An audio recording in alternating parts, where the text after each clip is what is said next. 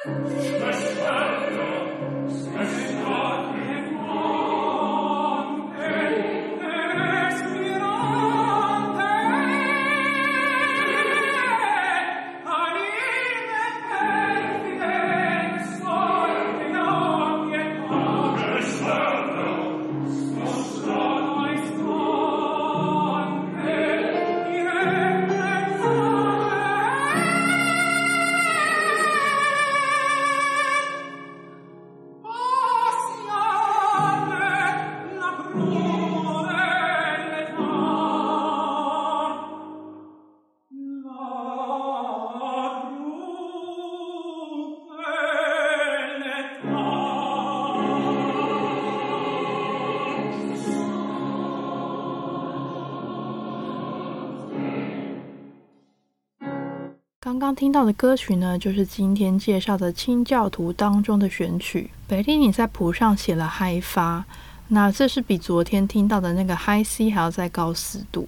大部分的男高音呢，通常只会唱到降瑞，而不是发。那通常唱到发呢，也是使用假音，但是这对男高音来说已经是非常非常高的。希望大家喜欢今天的节目，我们下次见，拜拜。